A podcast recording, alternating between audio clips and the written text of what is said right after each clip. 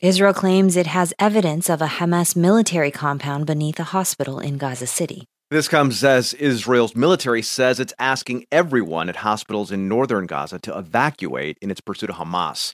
These hospitals, though, are in desperate conditions. They've essentially stopped functioning. Staff there say patients, including newborn babies, are dying because of a lack of treatment and that there's no safe way out despite evacuation orders. For the latest, we're joined by NPR's Greg Myre in Tel Aviv. Hi, Greg. Hi, Leila. So, what exactly is Israel saying it found underneath this hospital in Gaza City? And have you been able to independently confirm any of it? So Israel is saying it uncovered this Hamas compound underneath the Al Rantisi Children's Hospital in Gaza City.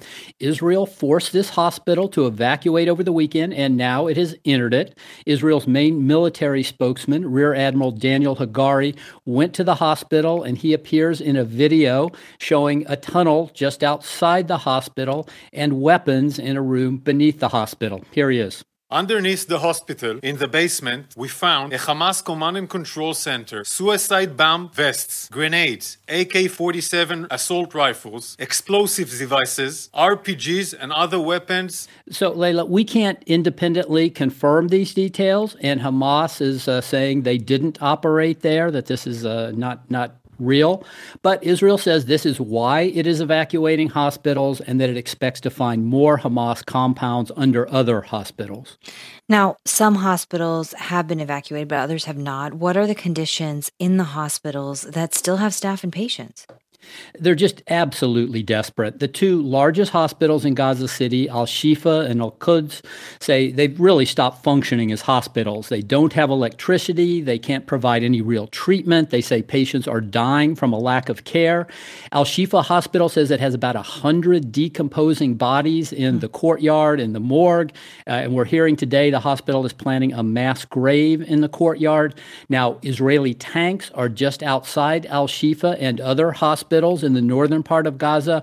There are regular firefights with Hamas militants who are also nearby.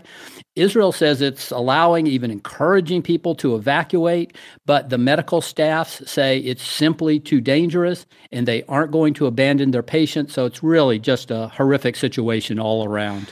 Now, international pressure is mounting on Israel because of these horrific conditions at the hospitals, because hospitals are in the midst of war, facing attacks. Human rights groups, the World Health Organization, pointing out that international law requires that healthcare workers, patients who need care in the midst of war should be protected. Is this impacting Israel's calculation here as it moves forward?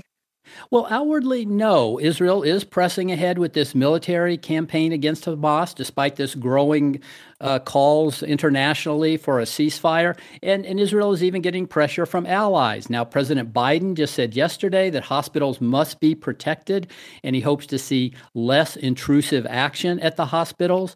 Uh, meanwhile, many Israelis are demanding that Prime Minister Benjamin Netanyahu do more to win the release of some 240 hostages held by Hamas. Talks are ongoing, but there's no clear or imminent deal right now. And there have been large marches outside Netanyahu's office and home. So Netanyahu and the Israeli government are facing pressure from all directions. Now, the stated goal of this war is to eradicate Hamas. It's over a month into this war. What is Israel saying about that goal? Well, uh, Israel's military has been able to go almost anywhere it wants to in northern Gaza, but it hasn't defeated or destroyed Hamas as it seeks to do, not by a long shot. So, all that suggests that we're looking at an extended conflict unless there can be some sort of ceasefire negotiated. NPR's Greg Myre in Tel Aviv. Thanks, Greg. Sure thing, Leila.